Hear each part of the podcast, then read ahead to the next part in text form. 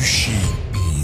Заключительном матче финальной серии хоккеисты ЦСКА в Магнитогорске победили 4-1 и выиграли во второй раз в своей истории Кубок Гагарина. Магнитке оставалось всего еще один раз обыграть армейцев, но получилось как раз наоборот. Проиграли в трех встречах подряд. В нашем эфире уникальный игрок, великолепный в прошлом хоккеист, олимпийский чемпион, обладатель Кубка Стэнли, трехкратный чемпион мира Валерий Каменский. У «Металлурга» не получилось до конца довести серию. Лидеры команды сбавили ход немножко, и я думаю, что поддержки не было третьего, четвертого звена которая была у ЦСКА. Но ребята все равно молодцы, играли здорово, показали хоккей высокого класса. И Хочу поздравить их со вторым местом, но прежде всего хотел отметить Сергея Федорова, который пришел первый год и создал коллектив победителей. При Сергее Федорове ребята, видно, сплотились и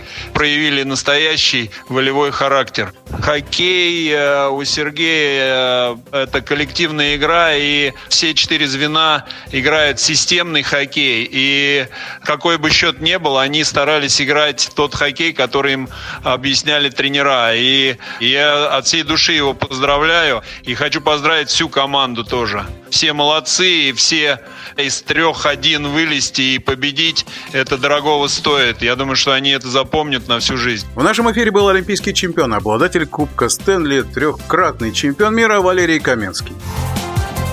Решающий